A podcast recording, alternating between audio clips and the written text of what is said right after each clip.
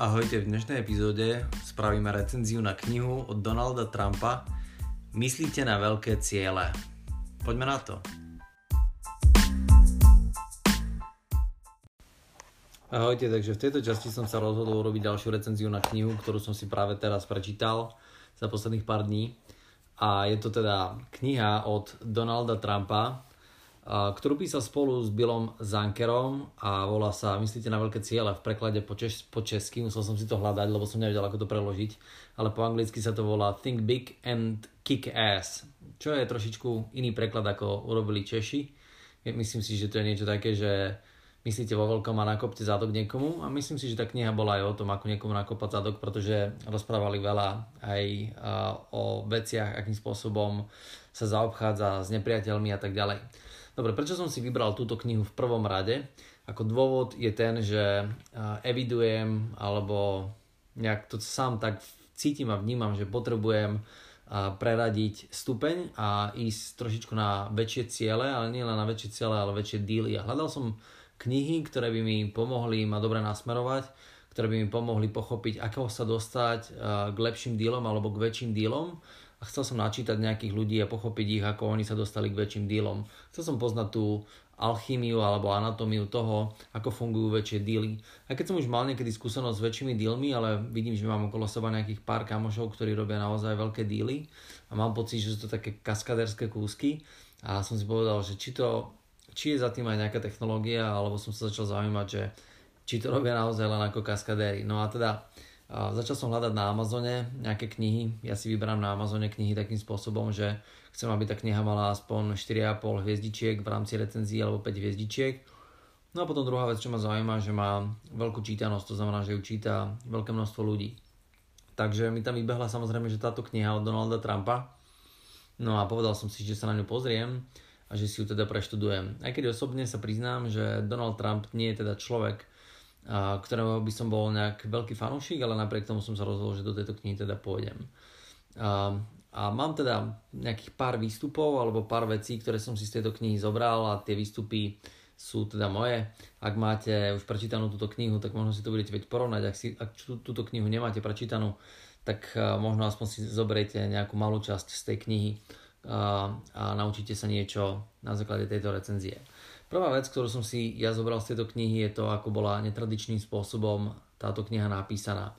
Netradične v tom slova zmysle, že je to kniha, ktorá, ktorú písali vlastne dvaja autory. Prvý z nich bol teda Donald Trump a druhý z nich bol e, Bill Zenker, alebo možno sa to dá povedať aj naopak. A títo dvaja autory sa striedali a navzájom sa doplňali. To znamená, že prišla nejaká téma a tú tému najprv porozprával Donald a potom tú istú tému porozprával Bill na základe svojich vlastných skúseností. Super na tejto knihe bolo to, že obsahuje, ako každá dobrá kniha, veľké množstvo príbehov, s ktorými sa človek, ak nie dokáže zintegrovať, tak minimálne dokáže pochopiť na základe tých príbehov, ako čo ten tým autor konkrétne myslí. Takže toto bola taká prvá vec, ktorú som si zobral v zmysle zaujímavosti tej knihy, ako bola napísaná a, a že môžete si zobrať z tej knihy akoby dva uhly pohľadu na ten istý problém, čo si myslím, že z pohľadu knihy je o to viacej obohacujúce, pretože to je to, čo kniha dáva, uhol pohľadu. A keď vám dá dva uhly pohľadu od dvoch ľudí, ktorí sa navzájom dohodli, že idú komunikovať alebo komentovať nejaký konkrétny problém, tak je to samozrejme, že lepšie. Pre nich to bolo na druhej strane ako nejaká barlička, aby každý z nich nemusel napísať jednu celú veľkú knihu, tak dali takto obidvaja dokopy hlavy a dali nejaký obsah. A tá kniha je taký zlepenec možno niekoľkých kapitol, ktoré mal som pocit, že sa na konci už trošku aj opakujú a že opakujú, že tie myšlienky, ako keby im dochádzal dých na konci tej knihy a nevedeli, čo majú konkrétne povedať. Ale to je len môj pocit. Dobre. A druhá vec, ktorú chcem komunikovať, alebo je to možno nejaký výstup, je to, že od Trumpovi som naozaj nemal vôbec dobrú mienku bol som nejakým spôsobom zaujatý hlavne jeho osobnosťou, pretože som ho vnímal ako nejakého arogantného chlapa, ktorý uh, možno zdedil majetok po svojom otcovi a nejakým spôsobom s ním hospodári. Fakt je ale asi ten, že uh, ma prekvapil celkom príjemným spôsobom o tom, aké má názory na niektoré témy Ale na druhej strane sa mi aj fakt potvrdilo, že teda arogantný je, lebo z tej knihy to dáva o sebe vedieť a dokonca je na to hrdý. A je to taká jeho sociálna maska, ktorú rád komunikuje a s ktorou sa rád hrá, pretože to tvorí jeho osobnosť. A on si uvedomuje, že jeho vulgárnosť a jeho vulgarita spôsobuje určitú mieru publicity a on s nej teda ťaží. A je to jeho spôsob prejavu a forma, ako to majú aj viacerí ľudia tu na v rámci slovenského showbiznisu. Sú vulgárni, sú agresívni a práve preto sú sledovaní, pretože ľudia prirodzene radi sledujú kontroverzné veci, kontroverznú komunikáciu a sledujú ľudí, ktorí proste nadávajú alebo komunikujú agresívne. A on teda rozhodne v tejto knihe si nebral servítku pred ústa, ohováral veľké množstvo ľudí a kritizoval veľké množstvo ľudí. S najväčšou pravdepodobnosťou to robil kvôli tomu, aby získal publicitu. fakt je ten, že toto je niečo, čo ja zase nekupujem a neberiem. Pre mňa je kritika vždy len to, je to prejav slabosti toho daného človeka pretože môžem vyjadriť sa k nejakej osobe bez toho, aby som toho človeka vyslovene zdecimoval. On to robí rád, on rád ničí ľudí, baví ho to a myslí si, že je to šport, alebo chce tým dať najavo, že tým ľuďom dokáže vrátiť niečo, čo oni spravili jemu. Tak ak ho to baví, nech to robí, ale v zásade to nebolo niečo na druhej strane, čo som si ja z tejto knihy zobral a nemám ani na tom súhlas, že, že je to OK. Dobre, Poďme na konkrétne kapitoly a na nejaké výstupy, ktoré som si z toho zobral. Prvá taká šokujúca informácia neprišla od eh, Donalda Trumpa, ale prišla práve od Billa Zankra, ktorý vo veľmi krátkom príbehu alebo v krátkom príbehu porozprával, ako sa dostal k Trumpovi. A bol to zaujímavý príbeh tým, že ne, nepamätám si presne tie roky, kedy, kedy to bolo, v tej knihe to bolo spomínané, ale hovoril, že mal svoju vlastnú vzdelávaciu agentúru alebo vzdelávací inštitút, a, ktorý sa volal, myslím si, že Learning Annex. A táto vzdelávacia inštitúta, tento pardon, vzdelávací inštitút vznikol takým spôsobom, že školil ľudí a vzdelával ich na rôzne témy. A jeho prvá stratégia, ako promo stratégia bola taká, že začal tento, tento Zanker uh, robiť klauna na ulici a neviem, či to bolo na Wall Street, sa mi zdá, že na Wall Street rozdával vizitky ľuďom a hovoril, že tak tu sa bude konať školenie, určite príďte a bol prezlečený za klauna. No a potom tam tí ľudia chodili a povedali mu, že tak nejaký klaun mi hovoril, že sa tu koná nejaké školenie, tak sme sa prišli pozrieť a chceme vedieť, že o čom to je. A to bol jeho začiatok kariéry, kde nejak tak, takouto marketingovou stratégiou ukazoval ľuďom, že a kde je to správne miesto na učenie. Potom neskôr mu došlo, že toto nie je úplne možno tá najlepšia cesta a začal vyhľadávať celebrity alebo známych ľudí a presviečal ich, aby začali robiť prednášky u neho. A jeho teda biznis bol to, že vedel zabezpečiť, aby určitý počet ľudí prišlo sa pozrieť na túto prednášku. Čiže mal z toho vytvorený biznis model. Ľudia sa prišli pozrieť na prednášku a na základe toho mu asi za tú prednášku zaplatili, nejaká vec možno išla na charitu. No a tá celebrita, ten biznis model tam úplne nerozoberal, to len sa domnievam. A tá celebrita, ktorá odkomunikovala alebo odprednášala, tak dala ako keby nejakú službu, službu verejnosti. No a netrvalo mu dlho, kde naozaj začal uh, robiť prednášky, alebo začali pre neho robiť prednášky ľudia ako, ja neviem, Harrison Ford a podobné celebrity. Nepamätám si ten zoznam a nechcem trepať, že ktoré celebrity to boli, nepoznačil som si to. Nie je to možno až také dôležité, ale naozaj vyzbieral zvučné mená. A v určitom bode um, tam bol človek, ktorý, ktorého chcel zavolať na túto prednášku ale nevedel, ako ho zobrať alebo ako ho získať. A ten človek bol logicky Donald Trump. No a teda vedel, že Donald reaguje na peniaze, že nereaguje na nejakú charitu a tak mu tak si povedal, že mu zaplatí nejaké peniaze, nejaké obnos za to, že by prišiel na prednášku. No ale keďže bol dovtedy zvyknutý, že mu prišli rôzne celebrity prednášať darmo, tak bol už grillavý na peniaze a nechcel dať Donaldovi príliš veľkú sumu na to, aby reálne neprišiel o peniaze, ak odprednáša a na tom nezarobí. No a prvá suma, ktorú ponúkol Donaldovi prostredníctvom jeho asistentky bola 10 tisíc dolárov, no ale samozrejme asistentka ho obratom odmietla. Takže druhú vec, ktorú spravil, je, že po nejakom odhodlávaní si povedal, OK, tak idem na to tvrdo a ponúknem mu ďaleko viacej, ako som bol ochotný ponúknuť a bude to suma 25 tisíc dolárov. Samozrejme, že s 25 tisícmi u Donalda veľmi nepochodil, a tak začal špekulovať, že čo môže spraviť. Tak robil nejaké kalkulácie, ako by mohol výjsť ten biznis a vyhodnotil, že by mohol mu dať väčšiu sumu. Povedal si, že pôjde do sumy 100 tisíc dolárov, ktorá bola pre neho už naozaj hraničná. Takže ponúkol túto sumu 100 tisíc dolárov jeho asistentke, že či by Donald mohol prednášať za 100 tisíc dolárov, no a asistentka reagovala takým spôsobom, že obratom ho poslala do zadku a povedala mu, že to vlastne nie je možné. Po nejakom dlhšom odhodlávaní si povedal, že tak teda musí ho získať a skúsi ako poriadne zariskovať. Ten jeho risk bol vo forme takej, že mu ponúkol milión dolárov. No a na prekvapenie, keď ponúkol milión dolárov, tak jeho asistentka povedala, že v poriadku dám ten odkaz Donaldovi a zistíme, ako, ako na to zareaguje.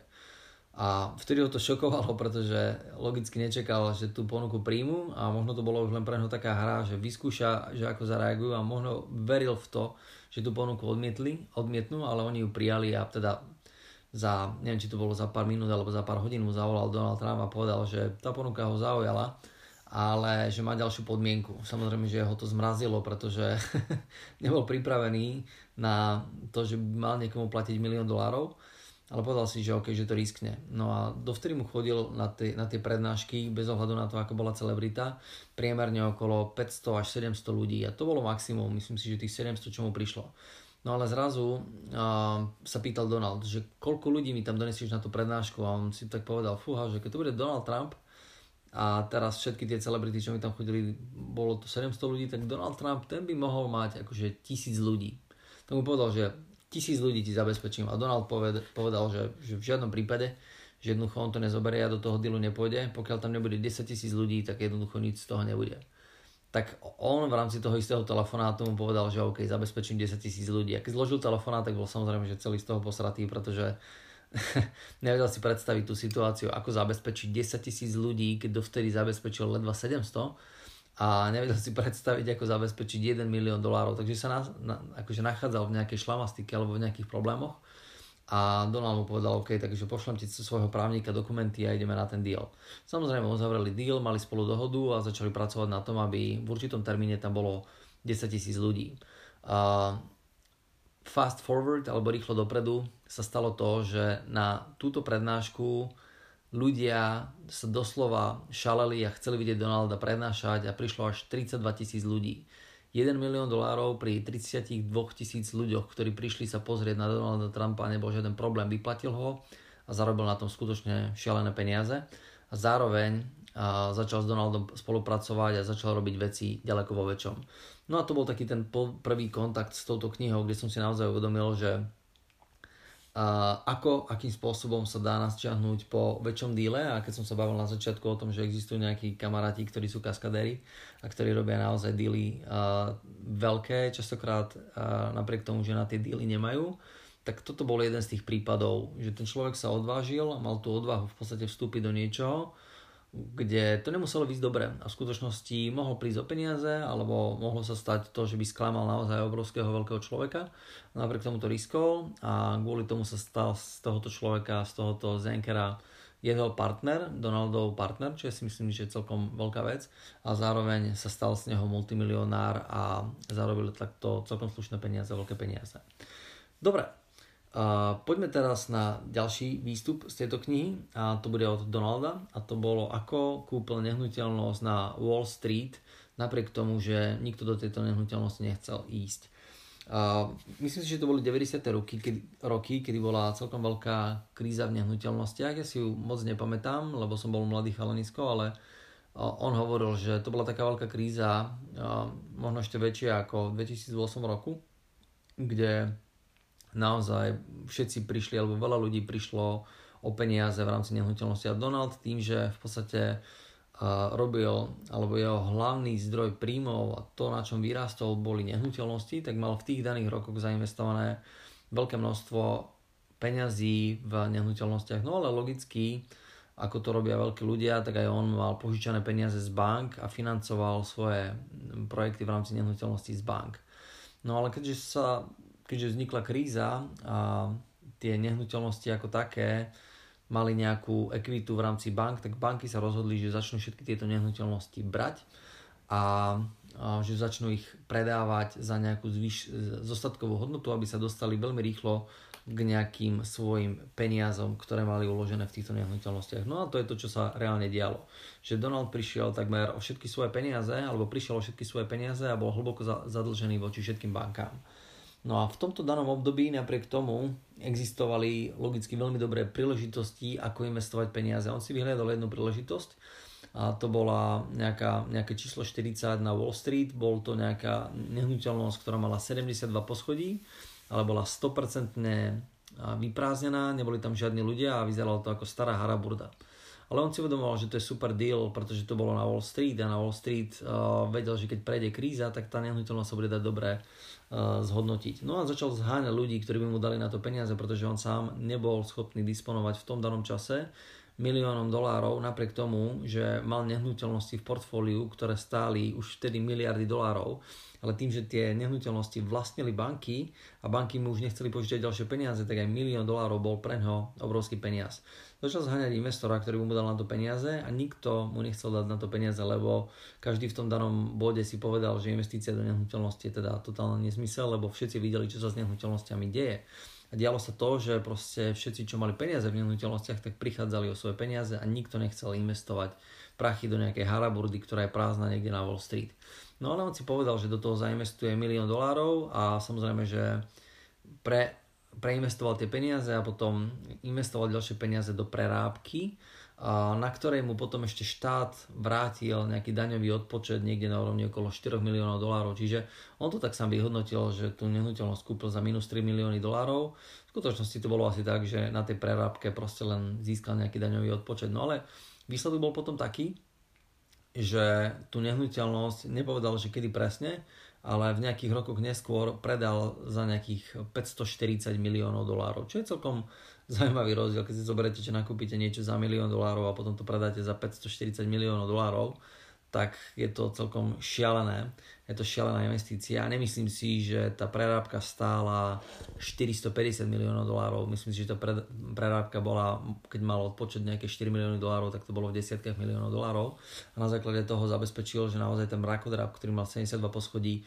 tak mu zarobil veľa peňazí a bol to, bola to jeho ukážka toho, ako sa robia veľké díly.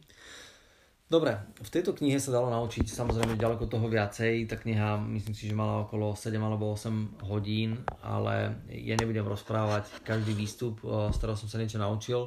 Jeden z nich bol ešte celkom zaujímavý, bol to test, na základe ktorého sa dokážete ako keby samo testovať, že či máte gule a môžete robiť veľké dealy, alebo či, či tieto gule nemáte a či sa máte čo učiť. A v rámci toho testu si píšete teda sám za seba body, a tých otázok je myslím si, že nejakých 15 a oni vás na základe toho, alebo vy sám sa na základe toho ohodnotíte a oni vám povedia, že či, to, či máte dobrý počet bodov na to, že či máte alebo či nemáte gule a že či viete robiť veľké díly. No, mne z toho testu vyšlo, že teda som v tej kategórii, kde tie gule mám a že som pripravený na to, aby som robil tie veľké díly.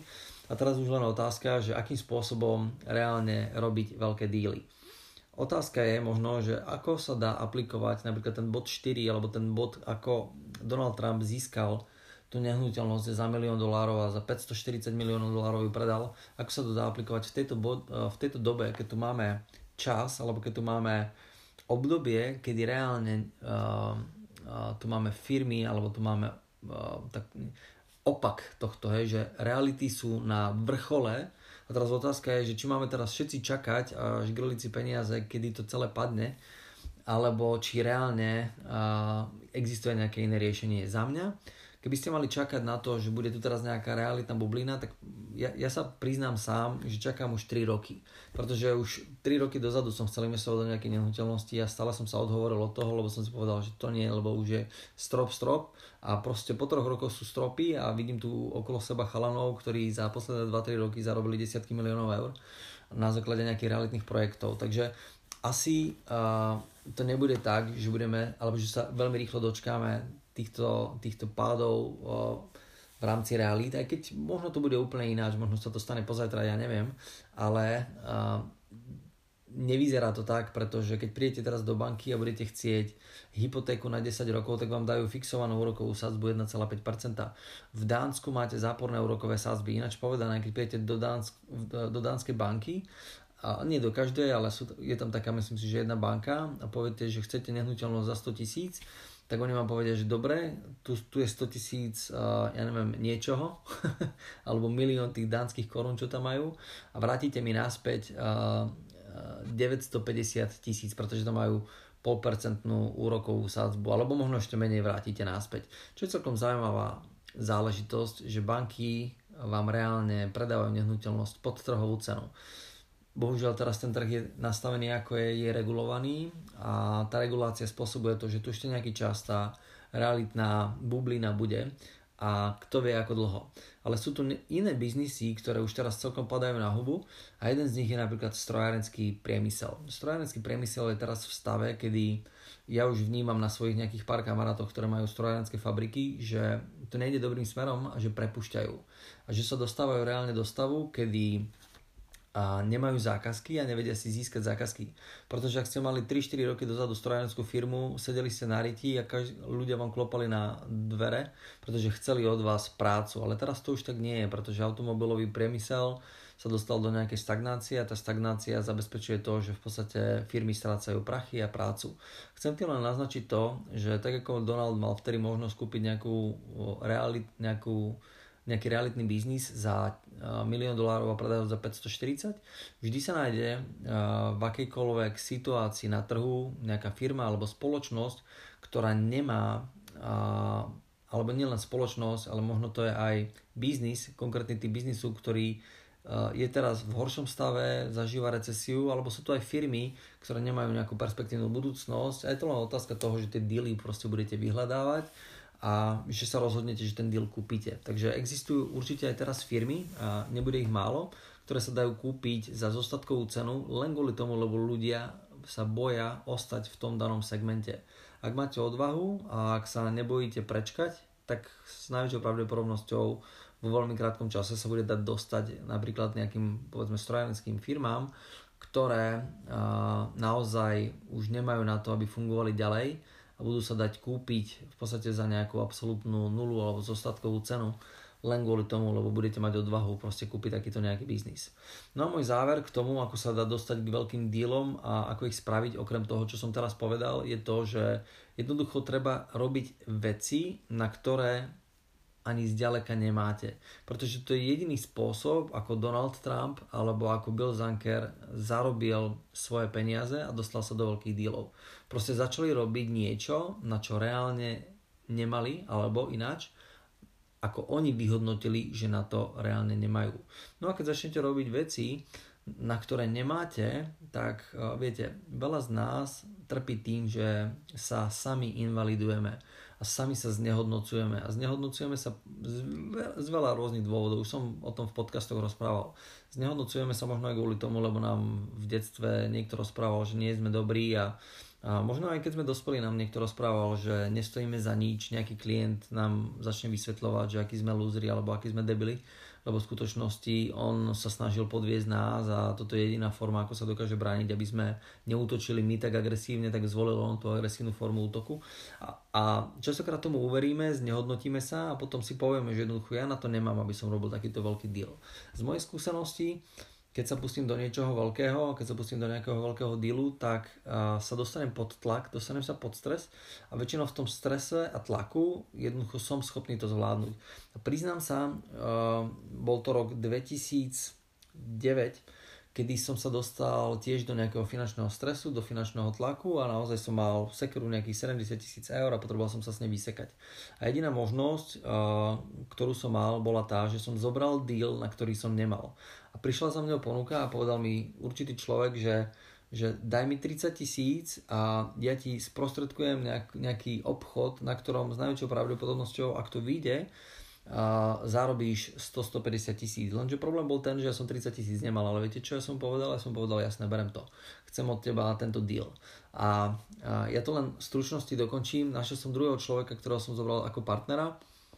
On tú srandu za mňa zaplatil deal sme zrealizovali, sekli sme si peniaze na, na poli a ja som sa vy, vyšľahal, alebo vyšiel som z tých problémov, ktoré som reálne mal, práve kvôli tomu, lebo som sa nebal zariskovať a proste urobil som niečo, čo bolo možno zúfale, ale na druhej strane ukázalo sa to ako veľmi profitabilné. Potom som sa dostal k rôznym dílom veľmi podobným spôsobom, že som začal robiť niečo, na čo som nemal a v určitom bode som sa dostal k nejakému obnosu peňazí, ktorý som vyhodnotil, že mi ako keby stačí a začal som hrať bezpečnú hru. Povedal som si, že už začnem robiť len veci, na ktoré mám reálne a začal som robiť veci, ktoré boli menšie a menšie a to bol trošičku problém a teraz sa snažím vrácať naspäť do tej hry k nejakým väčším dílom. A to bol dôvod, prečo som práve robil tento podcast a verím, že vás to motivovalo alebo že vás to nadchlo a že ste sa pozreli teraz na peniaze možno aj z iného uhla pohľadu a verím, že vám to pomôže k tomu, aby ste začali robiť ďaleko väčšie díly, ako ste robili doteraz a možno, že sa začnete pozerať na príležitosti, ktoré tu teraz máme iným spôsobom, ako ste zvykli práve doteraz. Držím palce, nech vám vyjdú veľké díly, majte sa krásne, ahojte, čaute.